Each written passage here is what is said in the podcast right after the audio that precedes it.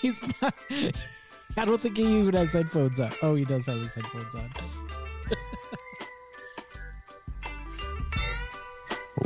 Welcome to the Sprocket Podcast, where we're simplifying the good life. I'm Guthrie Straw. And I'm Aaron Flores, broadcasting from our homes in Portland, Oregon, nestled in the heart of Cascadia. This is the show where we bring you somewhat irreverent conversations about the intricacies of thinking locally with a global perspective and enjoying the best that life has to offer along the way. Covering bicycling, trains, transit, adventures, and life hacks. And today, dun-dun-dun, ooh, ooh, tool time. You know, remember that guy that did that thing? You know? Arr, arr, arr, arr, arr. Yeah, what, what, arr, a, arr. What a terrible comedian. Shit, I gotta go watch that again now. uh, no, you don't. No, you don't. It's, it's, oh, okay. It's an awful show. You mean I'm not Tim the Tool Man Taylor? You are. You are not. I oh, imagine. That's right. I I I apologize to anybody named Tim who during the what what was that the nineties, early two thousands, like was. was nicknamed the Tool Man because of that. Hmm. I don't know. That was one of the shows that we got on three channels that we had out in Eastern Oregon. Many hours of, of entertainment was had. Arr, so arr, be, arr. Yeah, yeah. I'd be lying to say I never. All right, I'm stopping now. it's it's also a show that did not age well. Oh God, yeah. I can I can imagine. I can totally imagine. It's no Fresh Prince of Bel-Air, we'll put it that way. That's right. Now that's a show that aged well. Well, yeah, it's uh, the three of us today, and um, we thought we'd talk a little bit about tools, because they're useful things to have when you are working on a bicycle. They We're are. doing bicycle maintenance. Um, but before we jump into tools and all of our listener and watcher questions, um it's been a while. Aaron, what have you been up to? How's your week going? Uh not too bad. Today is spring break. Whoa! Yay, I'm going to Florida. No, I'm just kidding. Don't stay home. Well, they, everybody, they closed Florida. They, Florida should have been closed a long time ago. All apologies to everybody in Florida. It, it's got to be tough having all these visitors come down to your state. uh Yeah, so it's it's spring break for Portland Public Schools, which means really not a whole lot has changed because we haven't we haven't gone back to in-person schooling yet, uh, but we will come next Monday, so that'll be fun. Uh, I did go on a pretty nice ride today, uh, a little over twenty miles, I think. Nice. I think the final count was twenty-three. I don't know. It's someone else's tracking that I'm going by. But um, we went all over uh, south from here, uh, almost to Milwaukee, not quite, and then back around up to the top of Mount Tabor, and then, you know, back home. Uh, funny tidbit, though, our max elevation was six hundred sixty-six feet. Which I'm suspecting was when we were at the to- top of Mount Tabor. So anybody uh, want to weigh in on that? Or I'll just leave it open. what What do you want us to weigh in about, Aaron? That's about right. Yeah, yeah. Top of Mount Tabor, six hundred sixty-six feet. The city of Portland is, uh, sh- the city of Portland's like at one hundred something feet. It always surprised. I always think it's in like the two or three hundreds, but let me actually, it's probably like fifty feet. I'm gonna look this up while Aaron yeah. talks more about okay. spring break. So that's one hundred, well, one hundred ninety-two meters. This this uh, what meters? um, fifty. Along feet. With that, fifty feet. Like Portland is fifty feet in elevation, according to uh search engine starting with the letter G, which will remain unnamed. Because they're not giving us money to give them free advertising. Uh, also, in the meantime, uh, if we're talking about numbers, my elevation gain, it says, is one thousand two hundred thirty-six feet, and my elevation loss is one thousand two hundred fifty-three feet. And I don't mention this as like, hey, check out my elevation gain, because it's really not that much. I'm mentioning this because my elevation loss is greater than my elevation gain, which, does that mean I was below sea level at one point? Was I underwater and just not notice? It just how, means how do these numbers work? Did you start and end in the same place? I did, oh. At my home. Maybe it, it was from the, right. the top of the driveway to the bottom of the driveway. Yeah, I don't I don't know. I mean, this is someone else's computer, like their their tracking app that they were using. Um, so I don't know, maybe you, uh... maybe it started like at the top of the driveway and then ended at the bottom of the driveway. Yeah. When I Did you visit your neighbor back. for barbecue between rides? I did not. Oh, okay. Well, I, that would, I'm, that I'm would put me below sea level. Yeah, I don't know. I just thought that was a funny tidbit. I'm sure people who listen, who know they, these things more than more than we do, would love to weigh in on that. So feel free. Our email is thesprocketpodcast at gmail dot com. Um, I did not go in, but I did go by our nationally recognized top beer bar in Oregon and our beverage sponsor, the Beer Mongers on Southeast Division and twelfth. Where there's a stick on the wall? There and on the ceiling. On the ceiling. On the well, depending on how much beer you've had, it's on the wall. But uh you know, we, we just won't go there. Um yes, I I too stopped by the Beer Mongers earlier this week. I'm drinking a Skunkape. I think that's how it's pronounced. Boneyard I R A, and it is a Lib Tech something. I'm, I don't want to give them free advertising either, but it's an I P A, and it's got kind of a like crusty logo that um, kind of makes me feel weird, and so I chose it because uh, you know, it's all about it's all about the logo. The yes. beer can be bad, but if it has a good logo, then at least you got a good logo on your beer. It's it's a good beer. Yeah. What you got in front of you, Armando? Oh, I started out with a beer, but it, it was it did not taste very good, so I did I got rid of it. Oh yeah, you now, said, now you said down water. the drain. Yeah, it was uh, awful. I'm um, not I'm, I'm not drinking too much yet from my uh, my Whole thirty. So oh, that's right. This I think I've had two beers since. No alcohol on Whole thirty. So if I want to, if I'm going to have a beer, I want it to be a really good beer. Right. Um, I'm not going to ask you like who made the beer, but I am curious as to what kind of beer it was. I believe it was an I P A. Oh, it looked dark for an I P A, but very, maybe it was just it was the lighting. Very bitter, and bitter in the sense of not good tasting. Ah, uh, I think there's a uh, fair range for like personal preference within I P As, so you know it's okay to not like it. And conversely, other people might really like it. I'm going to ask you off the air what, what it is. Yeah. I mean, I'm curious, but I, I also like, you know, I don't want to give anyone any bad press, and it's all, yeah. it's all up to preference. Guthrie, what have you done this week? What have I done? Um, I've been doing a lot of bicycle riding.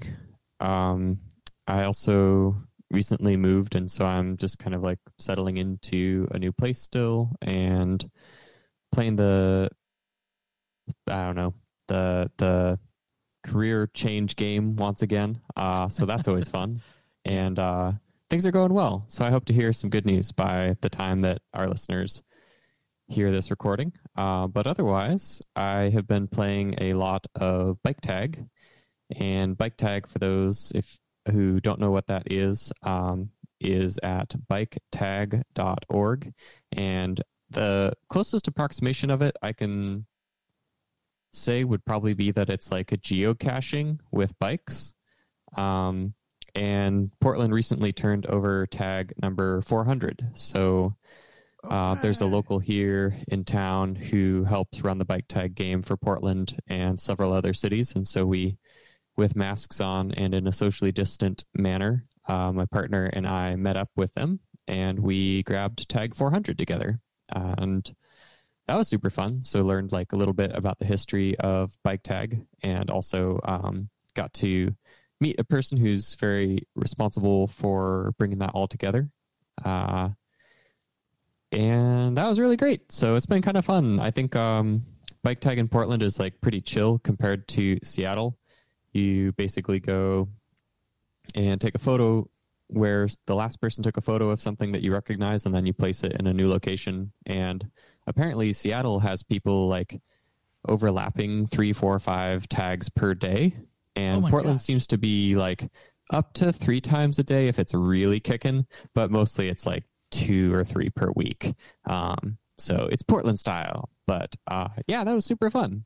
And other than that, I've just been working on projects and um, yeah, just getting situated here. It's it's funny. It's the twenty-second, and um, it feels like it's still like the third of this yeah. month or something like that. This month is really just blown by. Yeah, I agree. So Guthrie, when you say that it's um, Bike Tag is like geocaching, so when I look at the photo that's on the Bike Tag Portland page, Am, am I getting a clue of where that is by a geotag? Um, no, not necessarily. Okay. I think I think there's like the context clues. So the similarity I'd offer with geocaching is like once you get within fifteen or thirty feet, typically there's a clue that's like, hey, um, look for a ledge. Underneath the ledge, there's a, a rhyme that indicates that you need to like pull a log back and, you know, look for the cache inside the log. Um, and with Bike Tag, there are hints that people can give. And typically hints are like uh, a neighborhood or cross street or something that's like thematic or related to the content of the photograph. And I think it's like a pick your own adventure. Like some folks really put a lot of time and effort into creating uh, elaborate tag hints. Like my partner and I really like to do rhymes with the tag, and that like incorporate local, uh, local history and like factoid type stuff. Uh, and then other folks are just like, it's at Division and thirtieth. And you're like, sweet, that's at Division and thirtieth. So, you know, it, like, like I said, like choose your, choose your own adventure. Yeah. Um, but you know, sometimes I don't, I know I've spent, I think enough time in Portland, um, between like my partner and I, that we often can see it and like guess, but the way I think of it is there's different like levels of difficulty in hints. So I like to aim for like a level two or level three hint. And that's essentially that like, unless you knew it right off the bat, there would be a context clue within the photograph or a context clue within the hint that if you're good at search engines, you could probably find what we're like trying to hint at. And then, um, you'd be able to like cross-reference that with some other piece of information to be able to find the location. Um, a level three would be like esoteric knowledge or like, I don't know, something that's like lesser known, but still a good hint for folks who like know that information. But if you didn't know that, then maybe it's like a little bit more buried. So I usually like to go level two where it's not like super obvious, but um, I try to keep like the ball in play is kind of how I call it. And to keep the ball in play, you don't want it to be like a hit yourself on the face obvious tag, unless it's something that's like super well known, like the Tillicum Crossing, for example. People could probably find that no matter what your tag is or what your hint is. Um, but yeah, I like to I like to reward like two layers deep, so that uh, folks who are old time players have to work a little bit, and folks who are new time players can still get it. Uh, they've just got to think a little bit creatively about how to go about that. Got it. And your bike has to be in the picture, right? Yeah. Uh, all bikes, no people. You can actually submit. Ah. Uh, what if someone's like f- walking in the background? There, uh, I was talking with um, Ken, who's one of the folks who helped create the current Bike Tag system. And they're going to start using a machine learning A I to uh, crop people out, very similar oh. to how you would see in like Google Maps, or I mean the thing that starts with a G, Maps. Uh, you know, you can't see people's faces. Yeah. yeah he wants I to use you. the same technology for Bike Tag. And so in theory, it would be a game that anybody can play and um, stay as anonymous as they want, not only from a player standpoint, but from a pedestrian and like viewer, bystander, onlooker standpoint right. as well. Uh, privacy is like a really big core component. Anonymity is a core component of the game. Um, so there have been cases where people have posted photos of themselves with the bikes, um, but in that case, they'll actually pull the photo down and like crop people out and then re- repost it without people inside of it. So it's a very personless uh, pursuit. They you just want to see the That's bikes. Cool. Yeah, and uh, they're also thinking of a way to do it that you don't even have to have a bike. Like if you feel like you could be identified by your bicycle, um, you could choose like, don't show my bike. And then it would like maybe insert uh, like a stock bicycle in, in place of your fo- in place of your bike or something like that. So yeah, anonymity is a huge component of it. Um, but it's also very like collaborative and open source in the sense that um, if you know how to do that kind of thing or are interested in getting your feet wet, you can contribute to um the code that helps the thing run, uh which is pretty neat as well. And so yeah, I've just been playing a lot of Bike Tag because uh, nice. I live you know actually within Portland city limits again, which means that most of them are pretty close as compared to living in Milwaukee, where I'd have to bike forty-five minutes and then bike another thirty minutes to play Bike Tag. Right. Well, Armando, what are you up to? Oh, it's uh spring break. So usually on spring break I, I take yeah. the week off from work because my Uh, children are also on spring break, um, but they're skiing right now. So, do you ski? I snowboard. No I kidding. Ha- I haven't in a long time though. So, oh, and, right and Jean-Luc is, is using my snowboard, so I think it might be gone. but if, but if I decide to, if we go together, then one of us is going to have to get a new snowboard. So right. It will. It will. It will probably be him. Really? He's, I mean, I would, he, really, he's just using I a hand-me-down. I would totally be selfish. I would totally be selfish with it. Be like, well, you've been using that one, so I'm getting a new one. Well, I, I think that, but I really like that snowboard, you know, and I, I picked it out right for me, so. Right, right. He can he can pick one out for himself. It's not a Lib Tech snowboard, is it? No, it's an Arbor. Oh, okay. Cool. Um. Well, you didn't come here to listen to us talk about our weeks all week. Uh, let's talk about tools. Um, and we don't really have a huge format for this. Uh, we will have like a Q session where folks have written in their advice about tools themselves, but sort of the origination of this podcast episode idea came from, um, I feel like my attempt to create more of like a home mechanic sort of environment, um, because living in Milwaukee, you really aren't that close to many bike shops. And so uh, just on the longevity sense, my bicycle just turned ten years old and I wow. f- figured why not um, start acquiring some of the tools I need to give it a little bit of a ten year anniversary overhaul. Uh, and not only that, to acquire tools in the way that would mean that I don't have to do so in the future, uh, either in terms of like breakage or incorrect tooling, um, basically trying to distill my knowledge from working in a bike shop for seven years down to like the bare essentials of what I need to be able to do my own maintenance at home.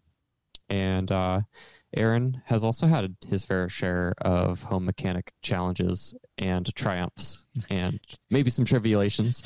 Uh, I feel like we both have like had to, some tribulations. I like to learn through my mistakes, but yeah, we we all like to learn from, is, through your mistakes. Right, right, right, exactly. I hope Could I we say that there are learning opportunities abound? Yes, yes, yes. The thing is, is like, you know, I learned pretty, I'm pretty good at learning through my mistakes. The thing is, is I still make these mistakes in order to learn but from them. Yeah. and to and to just learn in general. I think that, sure. um, you know, it, it, there's this, uh, there's like an in-between. I think supporting local bike shops is great. Uh, you should support your local bike shops. And on the flip side, sometimes local bike shops are backed up for like a month or two, especially um, this time of year and with the increase in cycling. And so having the ability to either supplement or change out or replace or uh, upgrade components in a home perspective can be a really rewarding and, um, you know, in the long run, kind of a cost-effective way of staying in this, um, the cycling groove, so to speak. Um, and so we just kind of wanted to talk about, yeah, like our, I guess our individual approaches to home mechanic, um, maybe recommendations for folks kind of getting into it, like what should you get uh, first and why. And I feel like this should be like a shameless personal use plug. I know we, generally speaking, uh, prefer not to really rep brands or like names in our shows, but I think we can probably make an exception for this one. Um, and we'll just say, like, right up at the top, uh, we're super biased. We like the tools we like. And if you like, like a different tool, uh, that's okay. You can like that tool. We're not saying yeah. that you should do otherwise. Uh, there's, we're just, there's, there's also a pretty broad line between saying, like, I really like this brand of a thing and shilling for that brand, you know. Sure. Yeah. And like, I'll say, like, my experience of what I use comes from breaking other things at the bike shop and in a shop context. So uh, I like to think that what I choose, generally speaking, I've chosen because uh, it's kind of risen above the, the chaff, uh, chafe, risen above the chafe. I think chaff. It's chaff. chafe. I think it's chaff. Chaff. All right. I'm going to stick with chaff. Uh, I think chafe is that I'll other get call- thing. Chafe is oh okay well I've, I've got a I've got a brand name butter. Thing that can help with that too. Uh, yeah, so anyway, we're going to talk about what like rises above the chaff and uh what what what our approaches are. So um without further ado, Aaron, do you want to like give us the lay of the land? Like, how did you get into the tools that you have presently? Uh what's your approach? What's your tool philosophy from an Aaron standpoint, and in general, uh somebody getting to into home mechanics or a home mechanic standpoint as well? Uh well, one, I got lucky because I sort of married into a fortune of bike tools. Uh Anna being a bike mechanic um by by training, uh had plenty of tools already, so that helped. But even before we were together, I tinkered a lot with stuff. uh I think my first set of tools, as far as like off the bike tools, was a set of Allen wrenches, um and it was one of those like collapsible like Swiss Army knife where like all the Allen wrenches are folded in into one thing. And there was metric on one side and then imperial on the other. And it didn't take me long to realize I would never use the imperial side. I meant married into figuratively, by the way. we're we're not married. um, anyhow, uh, so that was maybe the first set of tools that I use. Um, you know, just a lot of the attachments are are held on by uh, Allen bolts. Uh, and I think from there, you know, screwdrivers and stuff were, were just something that you kind of always, I always had anyways. Um, so I think from there I ended up getting like spanner wrenches, um, you know, cone, cone and cup wrenches. Um, what are cone and cup wrenches for, Aaron? Yeah, they are for, um, well, I don't actually use them anymore. uh, they're for, they're for uh, the cone and the cup on the hubs of your wheels. So if you need to overhaul your hubs, there is what is called a cup on the hub itself, which is where the bearings sit in. And then there's the cone that sits, that sort of puts the bearings into the cup, like keeps them in there so that it spins correctly. Freely, correctly. See, that would be a bike shop thing for me. Yeah, well, it should have been a bike shop thing for me, but instead I muddled through it, and now I've got a skill. Now I know how to do that stuff. Those cone and cups are, uh, those are a fun one. They're they're tricky. Yeah, it's, um, it's interesting. I'll overhaul a cone and cup hub all day long. I won't true my wheel. That's something I would rather a bike shop do. Mm, okay. I, yeah, I just don't have the patience for it, I think. That said, we currently have a truing stand. that I, I have used occasionally. Nice. Um, when you're, when you're looking at like sort of acquisition, uh, what, what drives that acquisition? Like why, why the truing stand? Why the Cone and Cup? Was it that you had something that you needed to repair and it just necessitated that, uh, kind of purchase? Essentially, uh, I remember getting the spanner wrenches because, um, I had to overhaul a hub, and, uh, I think the shop I went to at the time was like, yeah, this is, we we can't do this. This is too bad. If we were to fix this and then it breaks again, like that's, that's kind of on us and we don't want that to be on us. I totally get that. But also in the meantime, I didn't have the money for a new wheel, but I did have the money for wrenches. So, so yeah, I, I did it that way. I just, I bought bearings and then I, I overhauled all of that. Um, not exact. Well, I guess this is a tool. A lubricant is a tool. And so here's the, fir- here's my first plug. And that is, uh, Phil Wood grease. Can't live without it. Yeah. Grease is good. Uh, also from a home mechanic standpoint, grease is not the same as lubricant. So just be be aware, uh, oh, read gosh. your parts manuals, make sure that what you are operating on is requesting grease if it is, and yes. not requesting Sorry, lubricant. Not not, uh, not chain lube. Yeah. Oh, no, no, no. I just Thanks. am stating out as like a P S A because, um, you know, looking at myself, uh, I greased I greased my square taper cranks. I was doing a crank uh, reinstall this summer. Oh, okay. Yeah. And uh, I do that, put... Huh? Well, I put way too much on and I, I paid a little bit of a price. So yeah, read, read the manual. They're great. Even if you've worked at a bike shop for seven years, uh, sometimes it's okay. Sometimes it's not.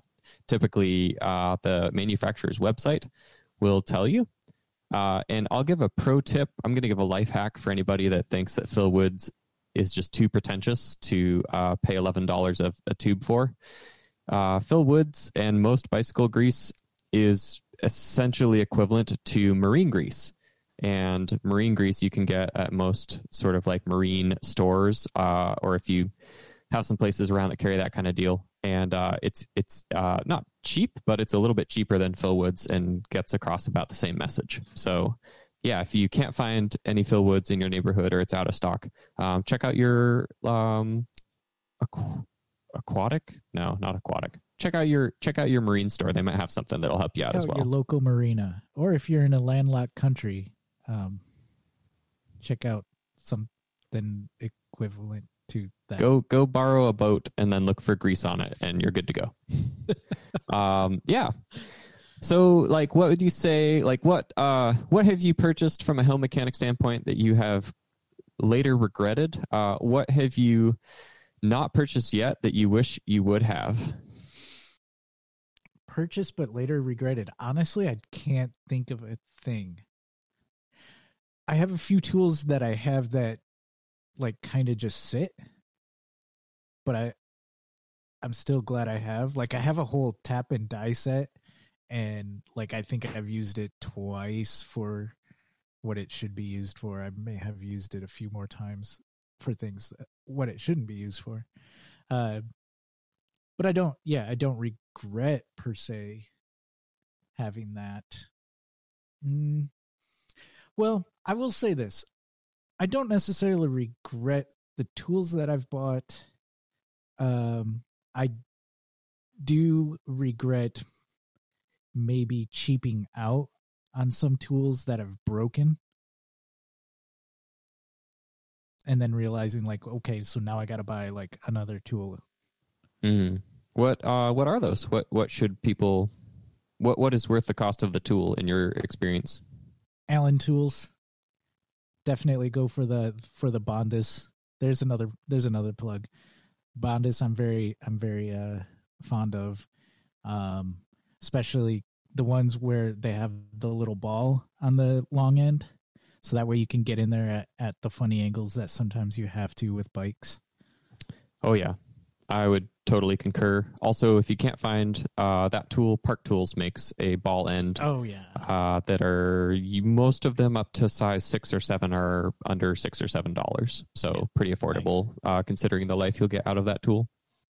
One, one tool that is like on the horizon, it's like always just a little bit out of my reach, or like I'll decide like, yeah, I should really get that. And then like something else comes up and, you know, I lose sight of it, uh, is not a tensiometer. That is for spokes. Um, what am I trying to say here? The torque wrench. wrench. Torque wrench. Yes. Thank you all. Yes. Torque wrench. So I know exactly like that I'm putting the right amount of torque on a, on a, on a thing, as opposed to over tightening, which I've done.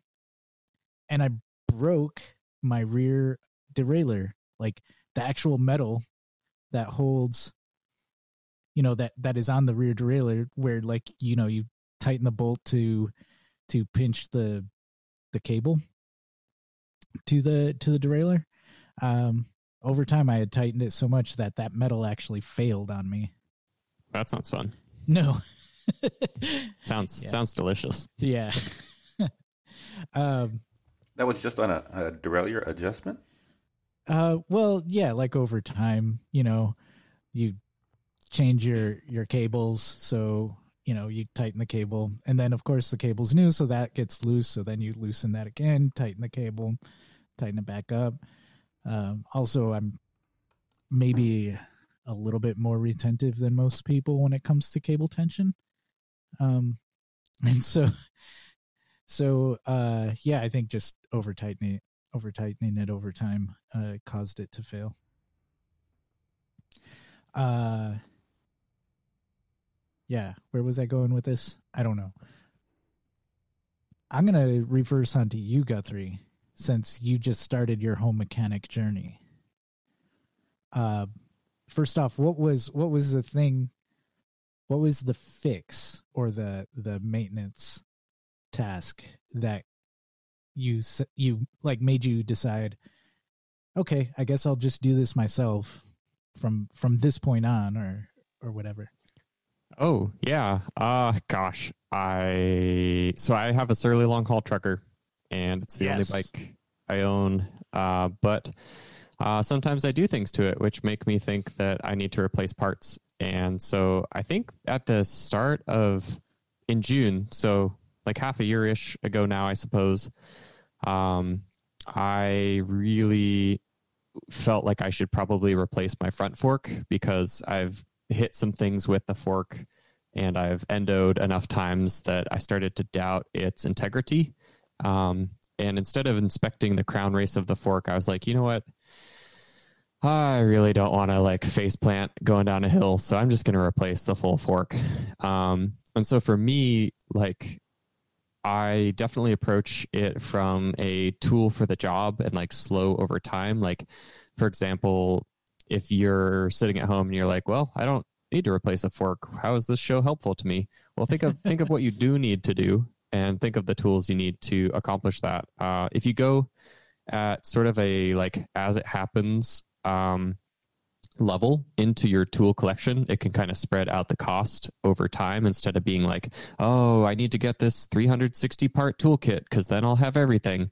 Like, I don't really, I don't really dig that approach as much as buying like a really good tool for the job, for the job that I have in front of me. Um, so initially, uh, with the fork, I actually just went to a bike shop, and uh, I had them get the crown race set. I paid them like ten bucks, and they set the star nut into the fork, and um, I was off on my way. But that kind of got me thinking more about um, like how I could do more of that stuff on my own. And so that's, that's when I started really looking at it. Um, and I think the first thing that I picked up was just any tool from like a home mechanic standpoint that I know that I would have appreciated in a field repair sense, but didn't have the space or, um, like the the burliness of a shop tool versus like a road tool. So for example, if you take your common like nineteen piece multi-tool set, you've got like a chain breaker, you've got Allen keys, you've got um, probably like a spoke wrench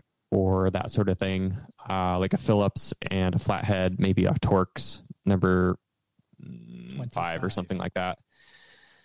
Uh, so I got the ball and um, Park Tools Allen wrenches, and those are fantastic. Just, you know, your most common sizes, like five, six, and four, five, six, and then maybe like an eight if you need to be taking off crank bolts or something like that.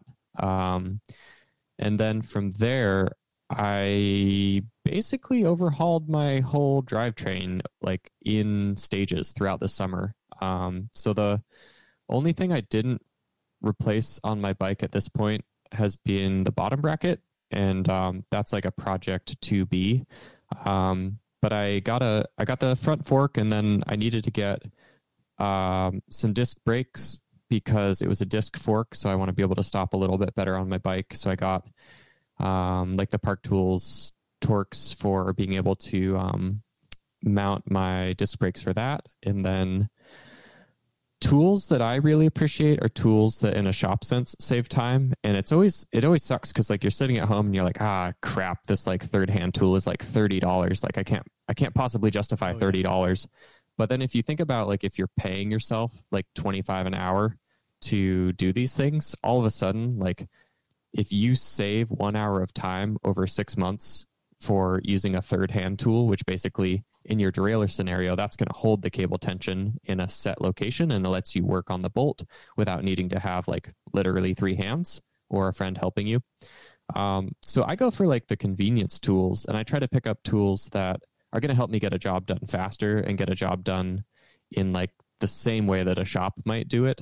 Um, because for me, if, if I'm accumulating slowly, I think I've been bitten too many times by that false sense of economy of like, oh, I'm just going to get like the cheapest thing I can. Like we'll go to the hardware store. We'll call it a day. Like that totally works for a lot of people. Um, but after just spending time in the shop, I, I couldn't, uh, I had a hard time like going that direction because I want to get a tool and I want to get it like once, and I don't want to worry about it breaking or having to like use it differently than intended because it like stops working halfway uh, through its lifespan or something like that. So for me, um, I got the third hand tool, and I usually stock up on chains. So anything that you'd be able to like replace a chain with, um, most chains come with like, I just use the chain breaker on my multi-tool. Yeah. Uh, that I, that I ride with, that works fine for, you know, occasional chain changes. Um, and gosh, used, yeah, I've got yeah. like most things for a home mechanic setup. I think the only thing I don't, I haven't acquired at this point is like a bike stand. That's next on the list, but I found the secret is knowing friends who have bike stands and just giving them beer and uh, borrowing the stand for a couple weeks sure. has been workable so far.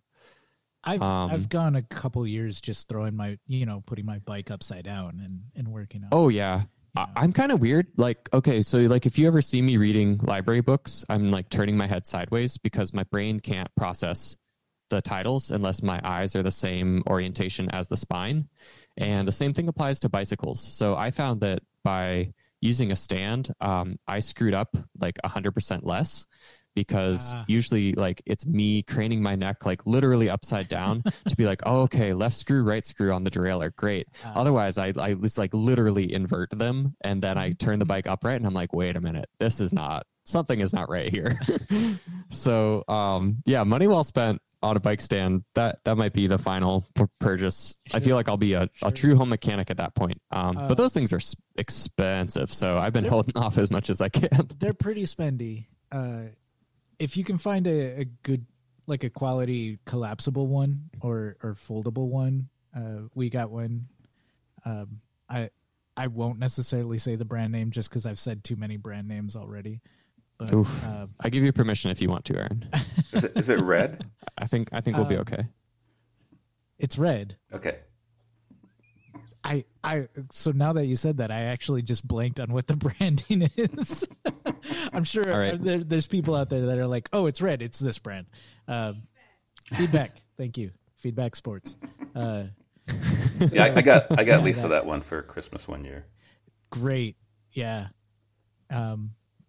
It's pretty hardy, and it, it folds. I've actually carried it on a, my Bob trailer uh, to go work on someone else's bikes, plural, once? I would say um, probably from a home mechanic standpoint, like the your best tools that you're going to get are tools that help you not make mistakes. And so for me, that's measurement tools. Like yeah. you can have the mechanic stand or you cannot have it. But if you measure one hundred ten millimeters for a bottom bracket when we when you need one hundred seventeen, um, full disclosure, I did that earlier this summer by accident uh, because I was being a cheapskate and um, I didn't have a digital or uh, analog caliper. So calipers, not cheap, were you, but were you totally using worth your, it. Your Imperial units measuring tape? And then convert uh, over to, to I, metric. I didn't measure, actually. I went on oh. Surly's website and just looked at the numbers, and t- completely forgetting, of course, that um, I've put a different size bottom bracket on like five years ago. Oh, okay. So, yeah, uh, I have a crank set that I can't use because of that mistake. So I'm waiting for the chain rings I got for the current crank set to wear down, and then we'll approach that uh, slowly, yeah, yeah. piece by piece. um, so digital... Caliper, I like. I love the digital readout. Like, you don't. It doesn't need to be super accurate, but as long as you can understand it, uh, that's good. I highly recommend getting a caliper that works. Highly recommend getting some type of like six meter, maybe three meter measuring tape in metric. Um, also, yeah, ways to measure diameter, ways to measure space, ways to measure distance. Like, that's just going to save you so much time over the long run in, like, buying a part that's more expensive than the caliper, but, oh, it's the wrong part, uh, or it's the wrong size part. So that was, like, a lesson learned for me. I was trying to go the cheap route, and it kind of bit me. Yeah, I'd like, you... to get a, I'd like to get a caliper. I don't have a that yet. And it's something. it's something I've come across... more often than not, not knowing, like for handlebars, what size are these handlebars? You know, what what am I looking for? And then, what you know, I have multiple bikes, and I don't ever remember which handlebars are which size for which bike. Oh, like like clamp diameter? Mm-hmm. Yeah, yeah, yeah. And you don't want to get those wrong. Yeah, that's just won't tighten up at all. Just keep spinning around in the, in the stem. I have a, a, a I'm just going to throw down life hacks this episode. Uh, one life hack I like to use for all of that kind of information so that I can write it down and my human freaking brain doesn't need to remember it. Uh, on Bike Index, I just have really granular listings of the componentry on my bicycle. Uh, granted, I forgot to put the bottom bracket on five years ago, but, um, but that's a great else. place to store that kind of stuff because if your bike gets stolen, it's already there. And uh, if not, you could just know what's on your bike at any given point in time. Oh, that's an interesting way to like, yeah, to like make a reference point for it. Oh, I love it. Yeah, there's fields for everything. So I just I just go really granular with that kind of stuff. Huh. Um, Aaron, you were talking about torque wrenches. I think torque wrenches are a painful pill to swallow, but I bit the bullet this summer and got the, it's like I think it's like a five to twenty Newton meter torque wrench, and then uh-huh. unfortunately you need another kind of torque wrench for crank bolts, so you need like a fifty to eighty Newton meter.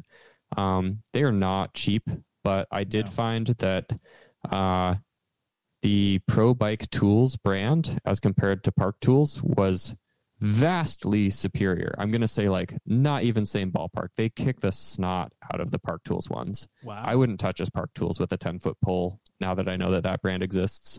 So I'm going to be a bit biased and say the Guthrie choice is, um, you know, certainly not Park Tools for that particular component, but the Pro Bike Tools one, um, I've been like, I've been pretty dang impressed with. Um, so yeah, they're not cheap, but I trust that tool. And I feel like that's a tool that as long as I understand how torque wrenches work, by the way, total disclaimer, if you have a torque wrench, look up how to use it.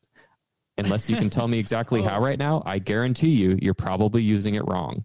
Uh, This is a good point, though, about like knowing how to use the tool that you got, you know, really oh, yeah. attention and, and even reading instructions if, if instructions are included.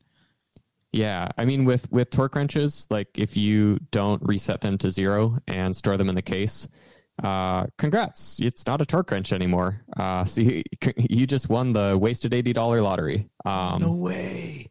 Yeah, read the read the instruction manual. Um, it, it's going to keep your tools that you invest in in good shape for years to come. So that kind of stuff, like yeah, bike bike things. Um, you know, it's it's really tempting to just be like, oh, I know how to do this. I've done bike things before, but I found myself needing to pretty consistently refer to like YouTube stuff or just like double check my assumptions. Um, and that's how, yeah, that's my that's my long term strategy for keeping my tools in good shape.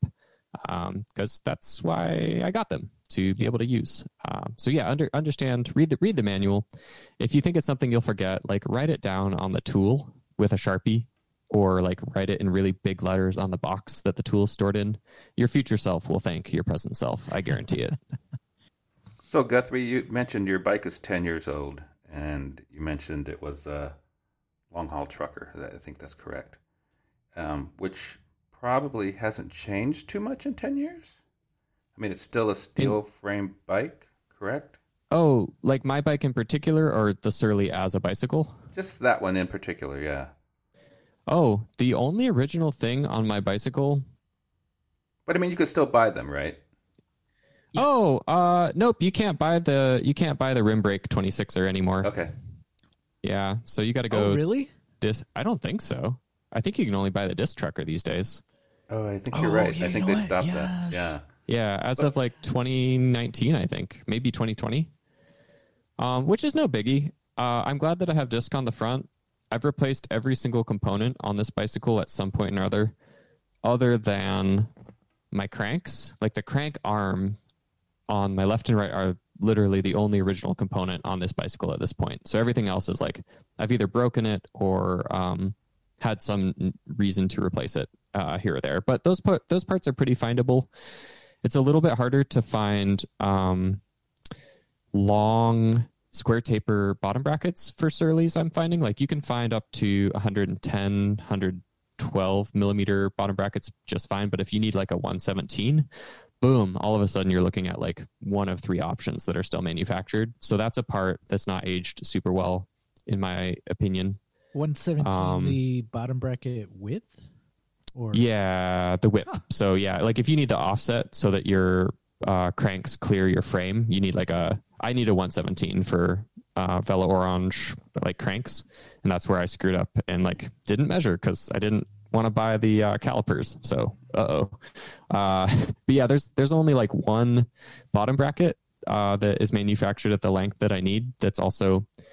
The, I have internal cable routing that I, I custom drilled my Surly. So I drilled a hole in the back chainstay, and then I like I like tooth floss thread, threaded my um, rear dynamo light like all the way up to just underneath the headset, and then and I drilled another hole in there and I popped it out. So I have an internal cable routing on my rear light, which I love because I hate cables. Um, and I looked at the like fatigue. Um, like diagrams for the Surly frames, and it seemed like those were pretty inert places to drill holes into. Right. So I just went for it, and um well it's that was like six years ago years. So oh, okay. It's been six fine years. yeah yeah I, I I'm like kind of uh scared to crank open the bottom bracket. I think it's just going to be like a sea of rust, but um we'll we'll tackle that probably before like July or something. oh I'm, I'm just taking it one step at a time. So you've answered a question that I was curious about, um and that is, have you ever, uh, what is it, reframe savored your frame? Obviously, the answer is no, because you haven't taken apart your... No, I haven't. I just tried to plug it with... Um, I just tried to have it be a good gap. And I, I actually, I go back and forth, because I didn't actually want to seal it. I sealed it on the back where the chainstay was, but I left a little oh. bit of a gap in the front of it. And my logic is that I have fenders, so there's no water coming up into that hole. And from a rain perspective, there's water coming down, but it's so close to the headset, it's it's probably not very much. And I would imagine that just the amount of wind that makes it into that little like millimeter hole, that actually probably dries the inside of the frame out more than it wets it. So right. That is my hope. Uh, I can post photos once we see what carnage lies. But I, basically, my, my concern, I don't want my frame rusting from underneath me. Um, I inspect it, you know, every six months, and I always inspect it before I tour. So far, it's looked okay. Um, but yeah, we'll see. There's only one bottom bracket on the market, which is the Shimano B B U N twenty-six that has the clearance Right. Yeah, basically I need another like millimeter of width around the bottom bracket shell, and the only one that has a step down instead of a straight tube across like most bottom brackets is the Shimano B B U N fifty-five and twenty-six, except the fifty-five is not manufactured at one hundred seventeen millimeters anymore, so I need the B B U N twenty-six, which mm-hmm. does, and it's a lower quality metal, uh, but it's the same bearings, so I take a bit of a weight penalty, um, and it has a plastic uh, bottom bracket cup, but I just reused the cup from my U N fifty-five, so I've still got metal metal on each side. That's that's the real big one. Right. Awesome. Um, let's backtrack a little bit. We'll go back to uh, to the tools. Uh, so far, we've been talking about tools in our collection, tools at home, uh, tools on our bikes, as opposed, or I guess what I'm meaning is tools that we take with us.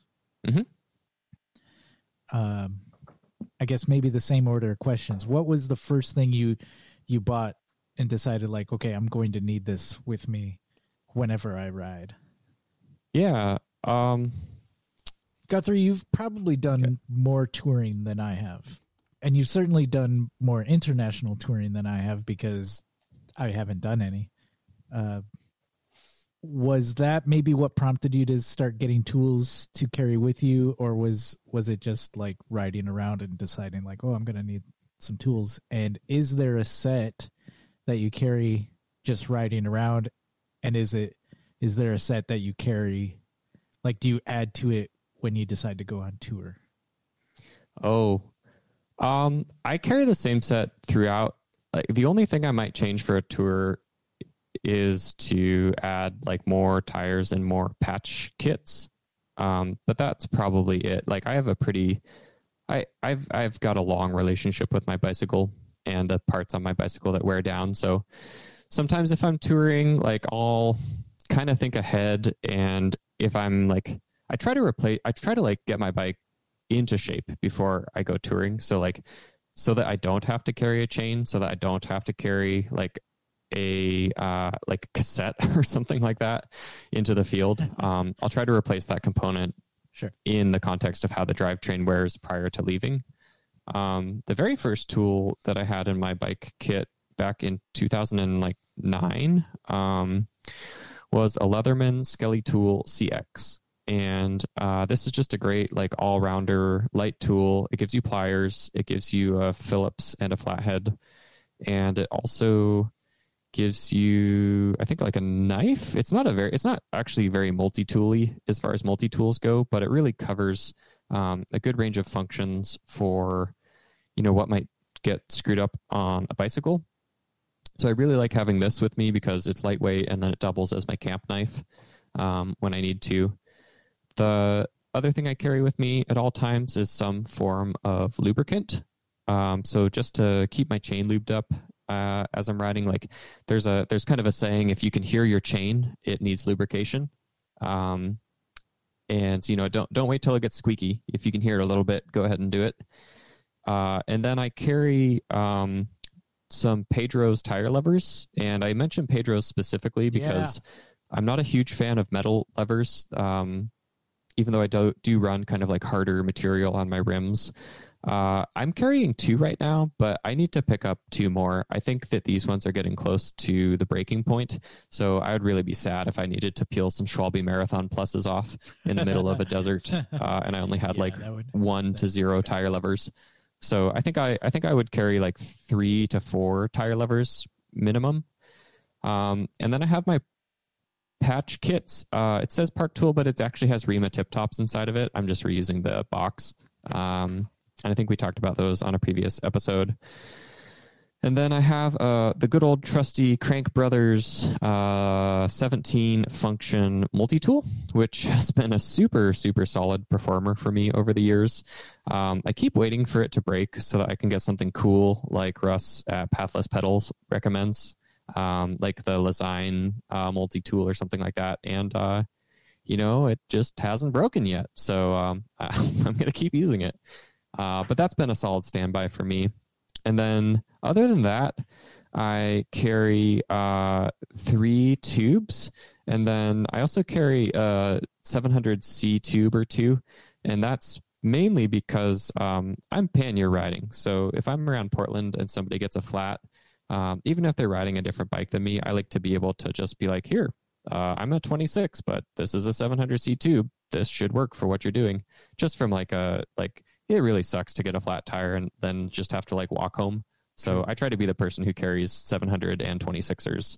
Um, maybe I should start carrying six fifty B, but I feel like if I wait long enough, twenty-six is going to come back into style. So I'm right. just going to give it like another twenty, twenty years, and I'm going to be killing it for life, man.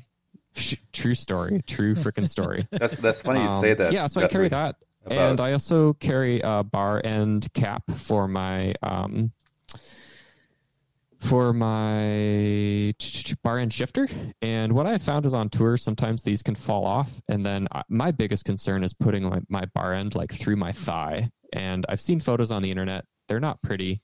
I avoid this by having a spare bar end cap in case mine should happen to fall off or get like sheared off um, in some fashion.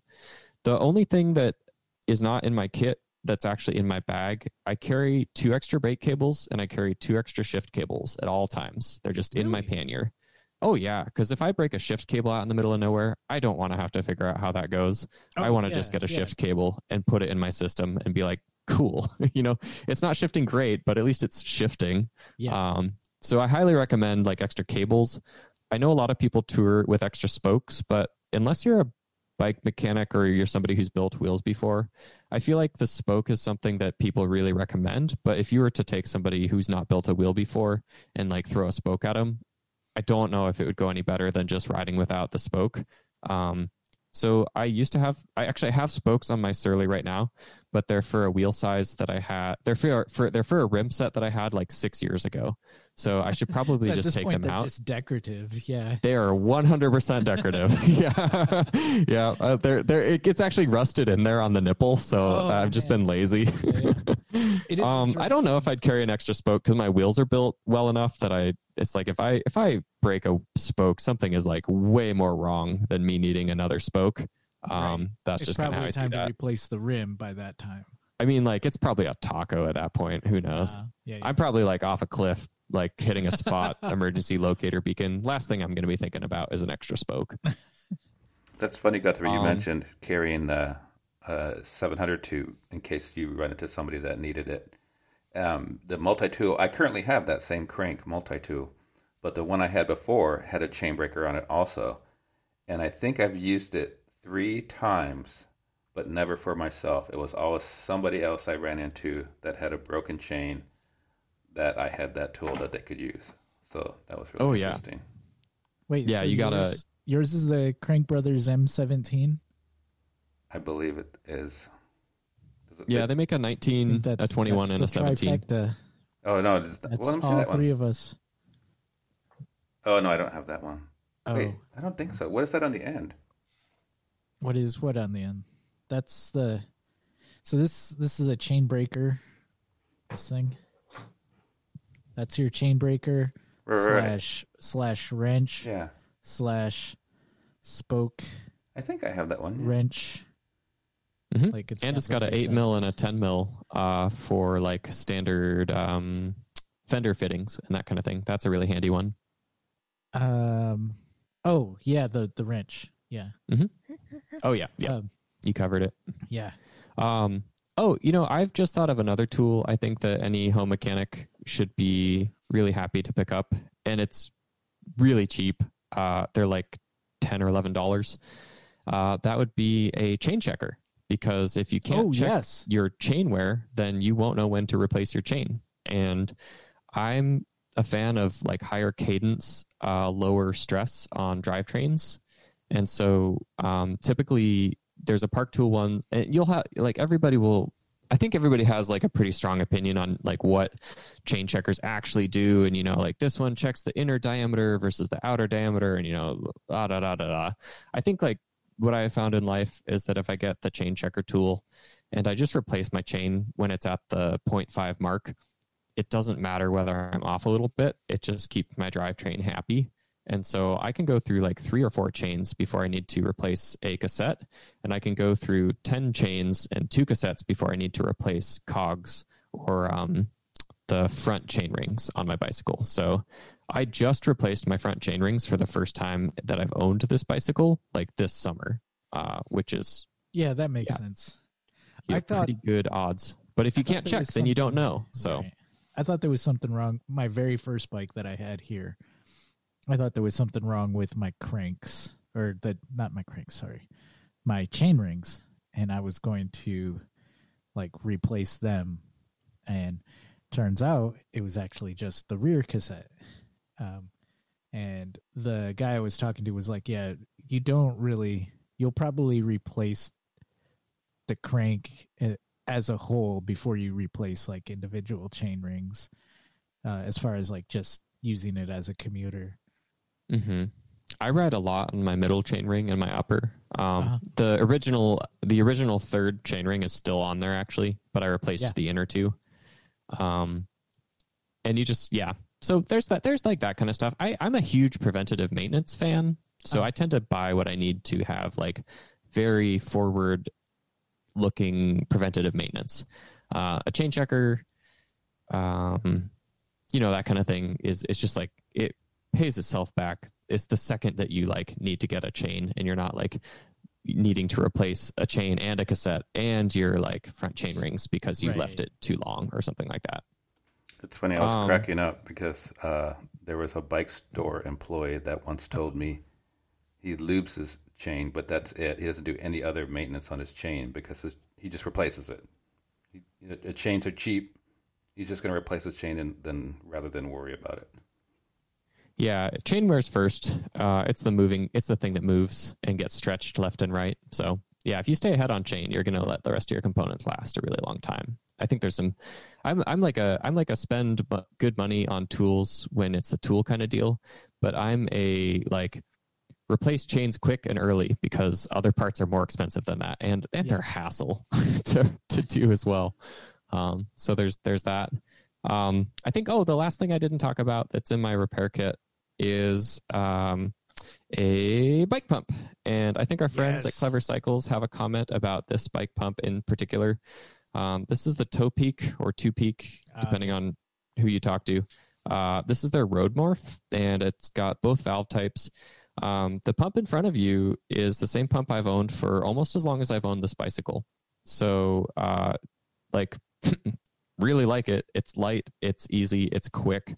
Um, so yeah, cannot recommend the Road Morph series by Topeak. Uh, highly is that enough. The one with uh, the uh, does it have like a little uh, I don't know what you'd call it, like a foot stand? Mm-hmm. Yeah. Yeah, that's cool. Yeah, it's got the foot and it does have a gauge, but the gauge I think is only accurate maybe like plus or minus fifteen P S I. So I just go more by like eyesight and like yeah. deflection of the tire when I'm getting it close to the zone. Yeah. Uh, my bag is pretty similar to yours. I think one difference that I have that um, you don't is, and I'll grab it because it's right behind me. What is this called? uh, so it's it's essentially a, a, a tire lever for getting your tire back onto the rim. Um, there's a part that rests onto the rim and then a part that like grabs onto the tire bead, and you essentially just crank the bead up until it, you know, there's always that, especially with Schwalbe's, there's always that last bit that doesn't quite get on the rim very easily. Um, and so this thing carrying around in my bag has been a godsend when it comes to fixing flats while out on a ride. Is that like a tire player?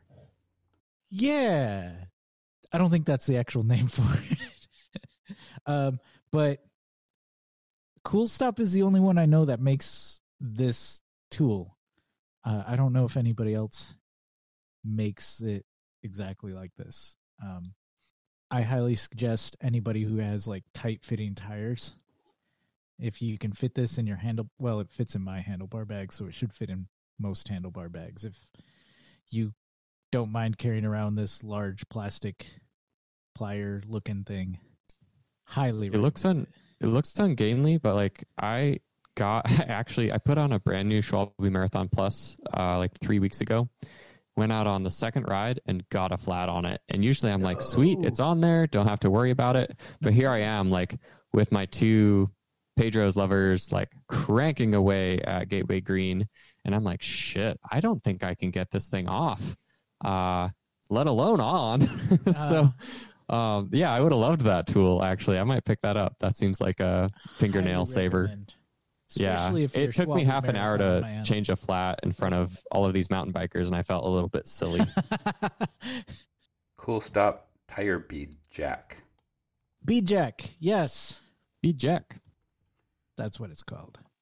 Highly nice. Recommend carrying it around if you if you think you feel like carrying it around. Another thing, when we were talking about tools in our in our homes, in our home mechanic arsenal, I want to mention this by Pedro's. It is a, um, a cassette vice grip, essentially. So it's got the like bottom end of a, a set of vice grips, but then the top end fits around your cassettes, and there's like little teeth inside the top end that the teeth of your cassette fit into, and you get that, you know, tighten to the right tension so it doesn't move. So when you're changing your cassette at home, it, it essentially replaces what uh what the chain whip does. um, yeah, replaces essentially what the chain whip does, which, you know, is it holds your cassette still while you get that bolt or whatever loose. I will say, for anybody who has ever used a chain whip, um, get the tool Aaron's talking about. Your knuckles will thank you. You yeah. won't need tendon surgery because your knuckles yeah. went into your cassette. Um, yeah. So like, I guess, yeah, we've covered most of it. Uh, obviously our tools are a reflection of like the bikes that we own and the ways that we ride them. So take nothing in this as gospel. If you have crossover needs and there's something that we've talked about that either um, can serve as a recommendation within the same category or that, um, fits your use case, by all means, uh, feel free. These are tools we use and have spent our own personal money on and have uh, done our best to make them stand the test of time. Um, I would say as like an overall view, if you're kind of just getting into this, um, YouTube is your friend, and make sure yeah. to watch like several videos about how to do these things. Get some informed opinions, and um, then use your critical thinking cap and uh, ask yourself, you know, does this apply to my situation? And is this the way that I think I can solve this problem in the, you know, most realistic fashion? Um, if you are just getting into this, let's say like for me, for example, I started from my kit uh, in terms of what I carry with me on the road. And I, and I used the road kit as I was getting into the home mechanic stuff. Um, You can get into this for pretty cheap, all things considered, uh, especially if you start comparing it to what it would cost to do these at a bike shop every year. Um, and my recommendations would be, you know, get the best tool that you can afford for the job that you're trying to do.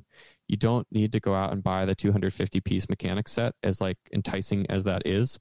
Um, and it's nice too, because you don't have to like stick within the same brand category. Like, for example, let's say Pedro's makes great tire levers, but I don't know, maybe they have really bad um, bike grease. You know, you can use Phil Wood or marine grease instead. Um, so try to avoid like brand loyalty, but at the same time, uh, some brands, you know, can solve certain problems, and their approach is different than others, and that's what sets them apart within the market.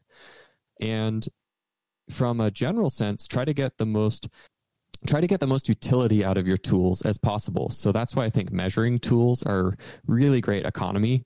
Because let's say you spend that forty bucks on a digital caliper. Well, guess what? The next time you need to measure anything, you can use that digital caliper. So all of a sudden, it's not just a bike tool. You might have gotten it for the bike, uh, but now you find that you're measuring cabinet width and, uh, you know, like the width of a ice cube tray or something. You know, like you never know what you can use these things for, but measuring tools I think are really great economy because you can just apply them across so many different disciplines. So I really like spending big in the measuring category just because I know I'm going to get a lot of use out of the tool over the course of its life.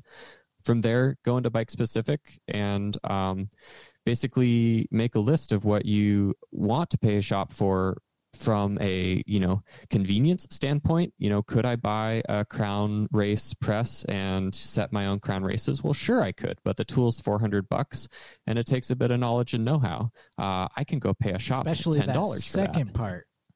Yeah. Especially that second part. Emphasis on the second part. That, if you're buying a four hundred dollars tool, please learn how to use the four hundred dollars tool first. Yes. You'll speaking, thank yourself. Maybe speaking from yeah. experience. I think we're both speaking from experience. I think I think I wrecked my fair share of tools by just thinking that I knew how to use it. Yeah, know how to use your tools. Um, you know, do some research. There's no one single tool for the job. Find what fits, like what makes sense to you and what you'll feel comfortable using. Um, for any tool above one hundred dollars, I, I'd say like see what it costs a shop to do it and see how often you expect to do it. You know, like I said, it's not it's not going to make sense to buy a tool that's one hundred dollars if you use it twice every like uh, decade. Um, but if you're using it like over two to three times a year, then that starts to make a really good value proposition. If you yeah. plan on continuing to ride, that tool is going to pay itself off by year three or four. And then you're just going to be a happy, happy, happy camper uh, for the next six or seven years, provided, you know, technology doesn't run away from us. So yeah. that that's like my Guthrie advice on acquiring tools and how to go about it.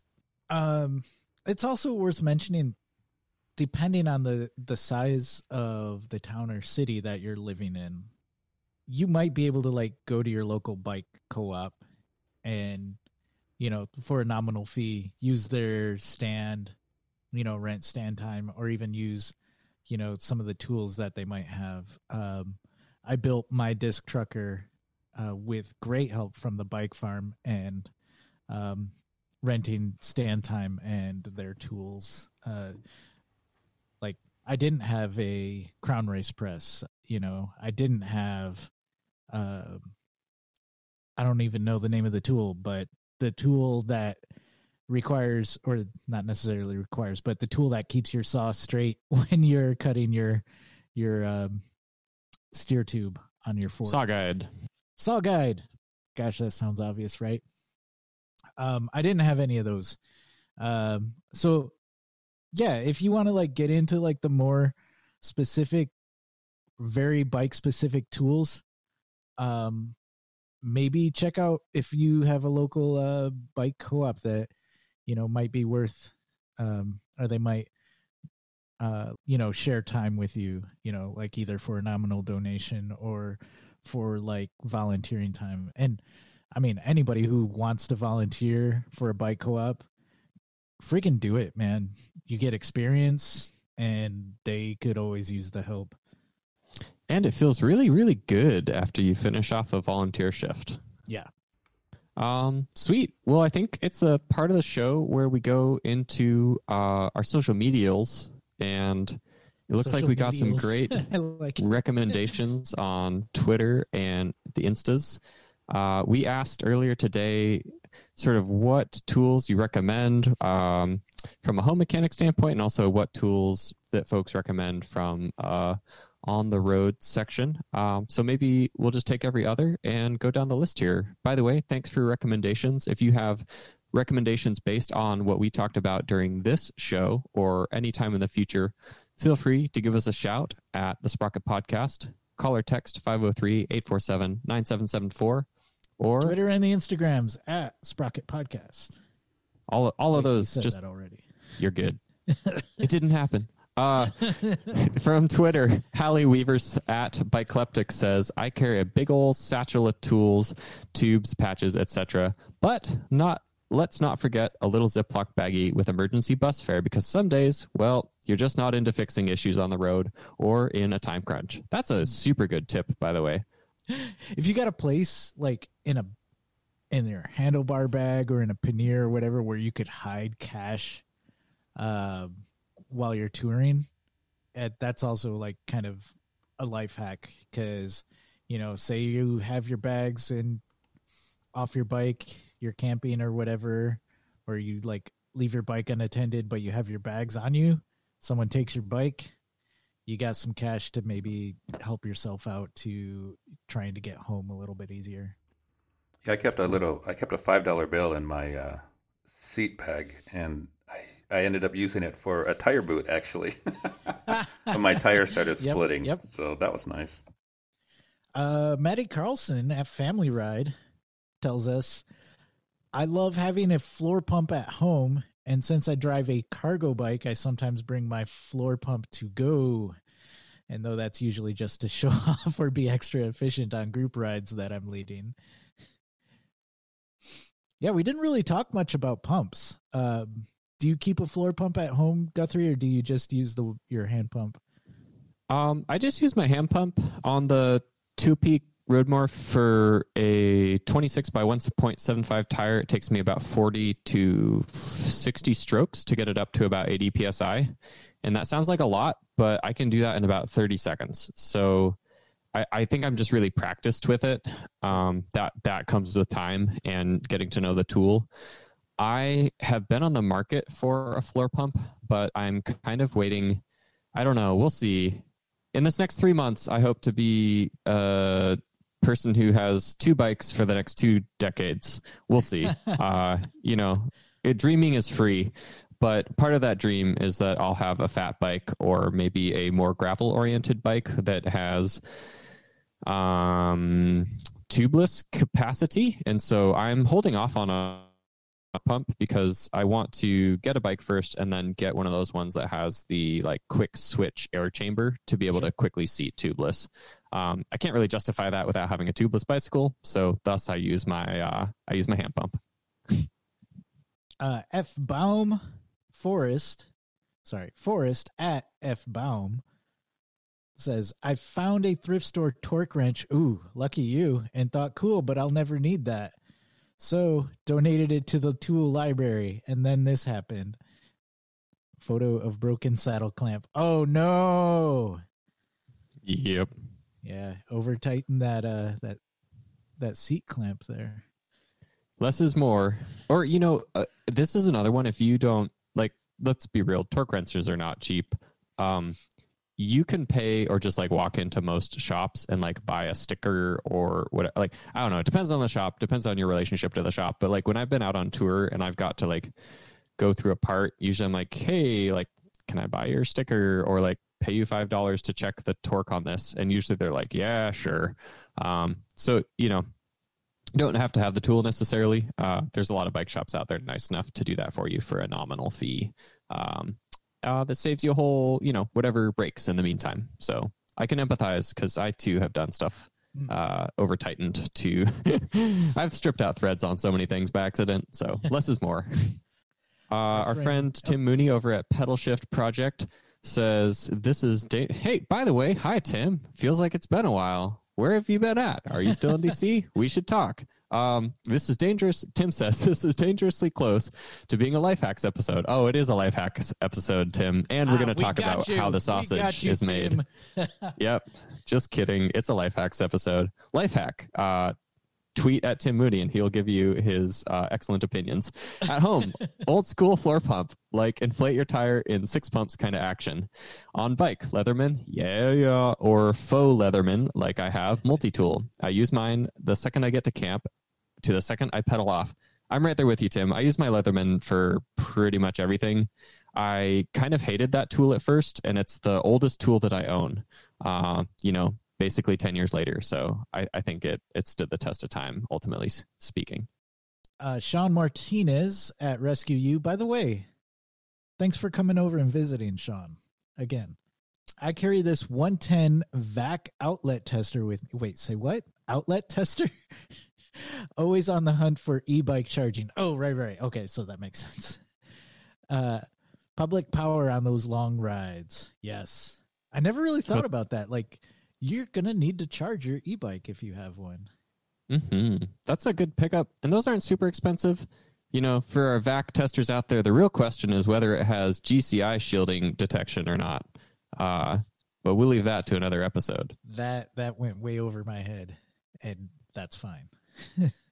Jason Oftenberg says, uh, master link pliers at home, multi-tool, tire lever, and pump on the road. Cargo bike lets me take more tools than I probably need to. So I'm I'm like this to some extent when it comes to tools, especially touring. It's better to have it and not need it. Obviously, I'm not going to carry like a whole pedal wrench on me, but um, I often will take more than I necessarily need. I've carried a pedal wrench on tour before. That that somehow is really on brand for you.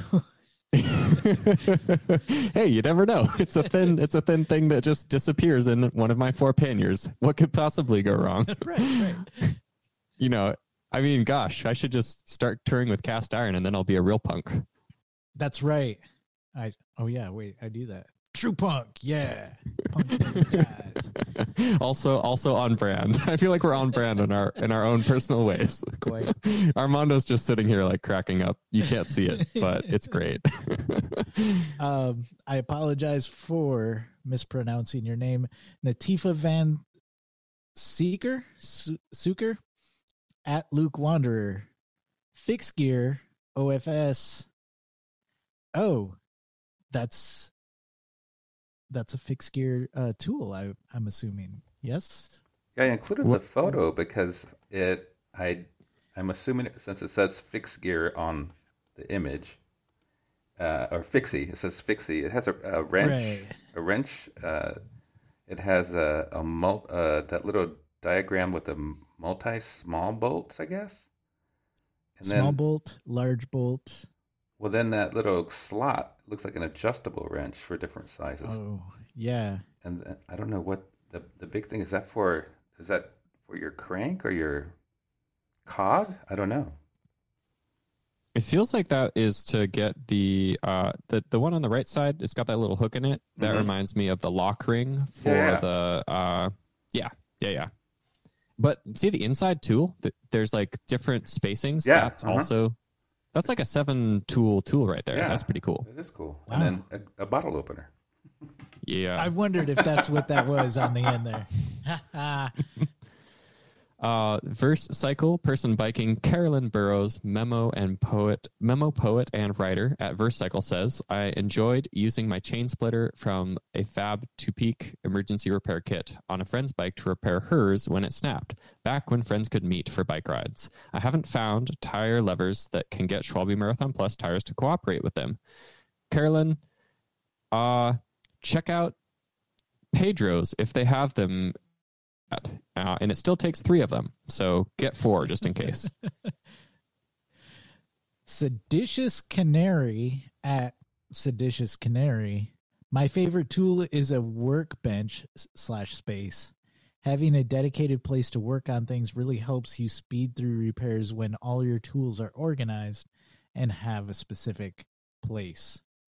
I can get right behind that. Mm-hmm. Um, Up until Anna and I got together, all my tools lived in two buckets, and uh, it probably took my repairs twice as long as they do now because now they're nice and organized, and they live in a rolling craftsman cart. Ooh, life goals. Yeah, we're. I'm very proud of that purchase, actually. I like it. Byron Patterson at Byron Powered says, a tie between my two-peak multi-tool and my mini floor pump. Uh, both have helped me countless times. The mini floor pump has a pressure gauge, and pumping with gravity is the best. At home, I do like the floor pump.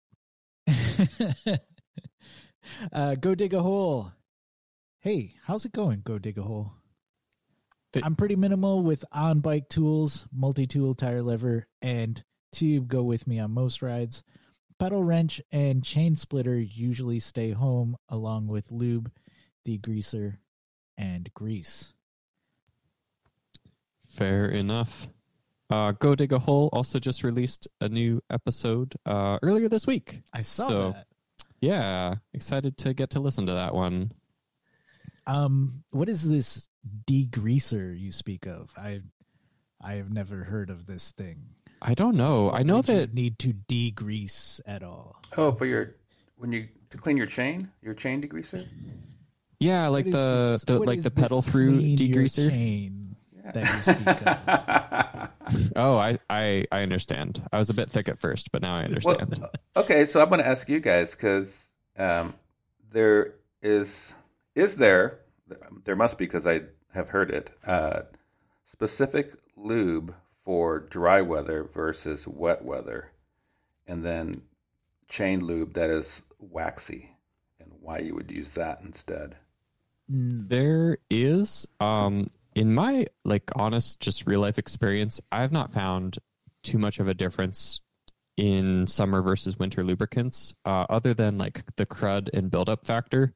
Um, I've used, you know, summer winter versions of four large name brand lubricants, and I've honestly found that the summer one just applied liberally in the winter works the best.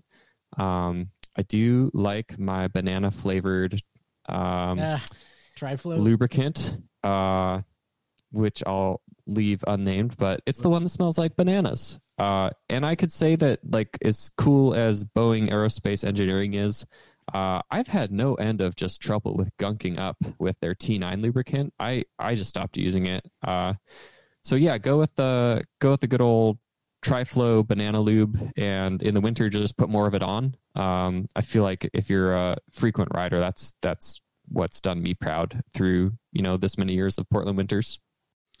So it's interesting because I love my T nine lube. Ooh, but, all right, but, fight, fight, fight. Oh, okay, but I will confess, like the uh, the jockey wheels, I have to I have to make sure I'm cleaning those pretty regularly, and by which I mean like eh, I don't know when I get to it. They yeah do gunk up. Yeah, they they totally gunk up. I, I I couldn't stand that personally. I was just like, I'll take my chain getting a little squeaky a little earlier, and I'm just gonna just hose it with Tri-Flow and call it a day. And I don't know if this is like wet weather versus uh, dry dry weather so much as. Um, well, I guess it is wet weather versus dry weather, but it's, to me, it's like the amount of dirt that gets on my chain is more during wet, wetter weathers because it's like splashing up and, and whatnot. So I do use, I think currently I have uh Phil Wood natural oil, um, in the winter. Uh, and that's, again, it's because it gets dirtier. So it's going to gunk up more if I'm using T nine anyway. I feel like T nine necessitates the purchasing of a cassette brush and cassette cleaner. Uh, so you kind of want to get two for one if you, you go that just route. Use an old toothbrush? Um, I just don't use T nine. Touche. Uh, let's see here. Joshua F says compressor. Um, yeah, compressor is a good home thing to have. As in like air compressor? Yeah, I would assume so. If you, the trick is sure, to get a big man. enough compressor wow. that it's not kicking on. See, but that's that's a multi-purpose tool. If you need that's air true. for other things, compressors are pretty nice at that. Um, I find with compressors, try to get the one that has uh, really good pressure regulation. Like, I love a good compressor, but if it's turning on every five minutes, that thing's got to go. So get a compressor that it can last for at least half an hour between activities, and um, life is pretty good. Um, Sunny Rides Bikes on Instagram says three Rancho is a must for the P B and J sandwich or biking. Priorities. I think a P B and J sandwich is a mandatory repair tool. It repairs your stomach and your state of mind. That's right. For the longest time, I was actually swearing by the uh, uh what I called the P B H two, and that's peanut butter, hemp powder, and honey. Nice. Beth Hammond says, Park Mini Chain Tool C T five is strong, durable, and works as well as or better than big shop tools. Yeah, that's a good tool. Skinny Rook, no specific brand slash model, but a work stand at home and a pump on the bike, because I seem to get more flats on the days that I forget to slip the pump into my bag. Golden rule. Yep. We've all been there. Haven't had flats all year. I just keep my pump mm. in my bag. Bingo. Todd Grosbeck says, my Todd. favorite tool is the next one I buy. Uh, a tongue face. But seriously, my bike repair stand is my favorite tool. Clever Cycles. Hey, Clever Cycles. Big fan of the Topeak Morph series of pumps. Oh, look at that. Basically shrunk down versions of frame pumps. I agree with Skinny Rook that I get more flats when I'm unprepared. Mm-hmm. And Botany by Bike says Axiom Corker for wrenching, for partying, fire emoji, hands emoji. Also, my chain wrench made out of half of a shirt, shart, slip, joint, pliers, and old chain. I'm going to assume there's a spell correct thing going on here. Uh, Instead of shirt. What's a slip joint pliers? I need to look that up. Well, Aaron talks about something. Um, I don't know what a slip. I don't even know what an Axiom Corker is. Oh, it's a multi-tool. Oh, yeah. It is. It's not channel lock, um, but it's like a two-setting pliers. Like when you think of just pliers, that, that is a slip joint plier. Got it, got it. Is what it looks like. Um, cool. Oh, and I looked that up the. Reminds uh, me. I looked up the Fixie tool, and it that is actually a specific um, Pedro's tool. It's a Pedro's oh, multi-trixie Fixie tool. Pedro's comes through again. A seven-function tool. Oh, cool! I, nice. I found this tool on the side of the road, and I also recommend keeping one of these. And it's a tiny little. Oh yeah, I have one of those. Crescent wrench. Hmm. Always test anyway. your crescent wrenches if possible. Get the crescent wrench that has less play rather than more. You'll thank yourself. Too true. Um, sweet. Those were all great suggestions. Thank you so much, everybody who wrote in. I feel like we went a couple of weeks with very few comments, and then we just said, "Tell us your tool choices," and we got a whole cascade of people we replying. The, we got all the comments. All um, the comments. Well, we'll be have, good till next year with comments. We still have oh. more. Um, yeah, let's do it. Yes. Thanks for your comments. So Todd Grossbeck came back as well as far as what do you carry on your bike? And he says, everything I need to change a flat, uh, which is interesting because our friend Jeff Everett says what he carries is tubes. I'm not patching it. Ain't nobody got time for that. Our uh, executive producer or ex-executive, ex-executive producer, uh, Brock says Park Tools bottle opener. Wait, you're not supposed to just use your teeth? So I used to do that as a kid. And incidentally, the only cavities I've had as an adult are in that set of teeth that I used to crack open bottles with. Oh, goodness. That's a fun mental image. So, uh, yeah, maybe don't use your teeth. Copy that. Wow. Just for just for getting coconut husks off, Roger. There you go. Bike P O C P N W says, I'm going to guess this is uh, for home mechanics, a quality set of metric Allen wrenches. Highly agree. Oh, for sure. In fact, if, yeah. if you are wanting to start your home mechanic journey, I cannot recommend more that getting a set of metric Allen wrenches is probably the best place to start off. I actually just carry a number five that's like a mechanic home set. I just carry it in my in my handlebar bag at all times. That's I did that for a while. Um, I was having some issues with my brakes, my brake levers coming loose. And your multi-tool number five is not going to get down in there and reach that bolt to tighten it. Indeed. Um, sweet. Well, if you have other suggestions, feel free to chime in. Um, just kind of in summary, like, again, we've mentioned a lot of names and brands and this kind of thing. Uh, be a smart cookie. Choose the tool that you like the look of. Uh, and the kind of cool thing is that no brand is any better than anything else. Uh, if they've learned one thing about this industry over my time in it, it's that some companies make some things really, really good, and no company makes everything well. So um, pick and choose. Find find what works for you, for your use case, and um, what makes sense to use based on how you like to use things. Make yourself a happy camper and uh, invest in yourself.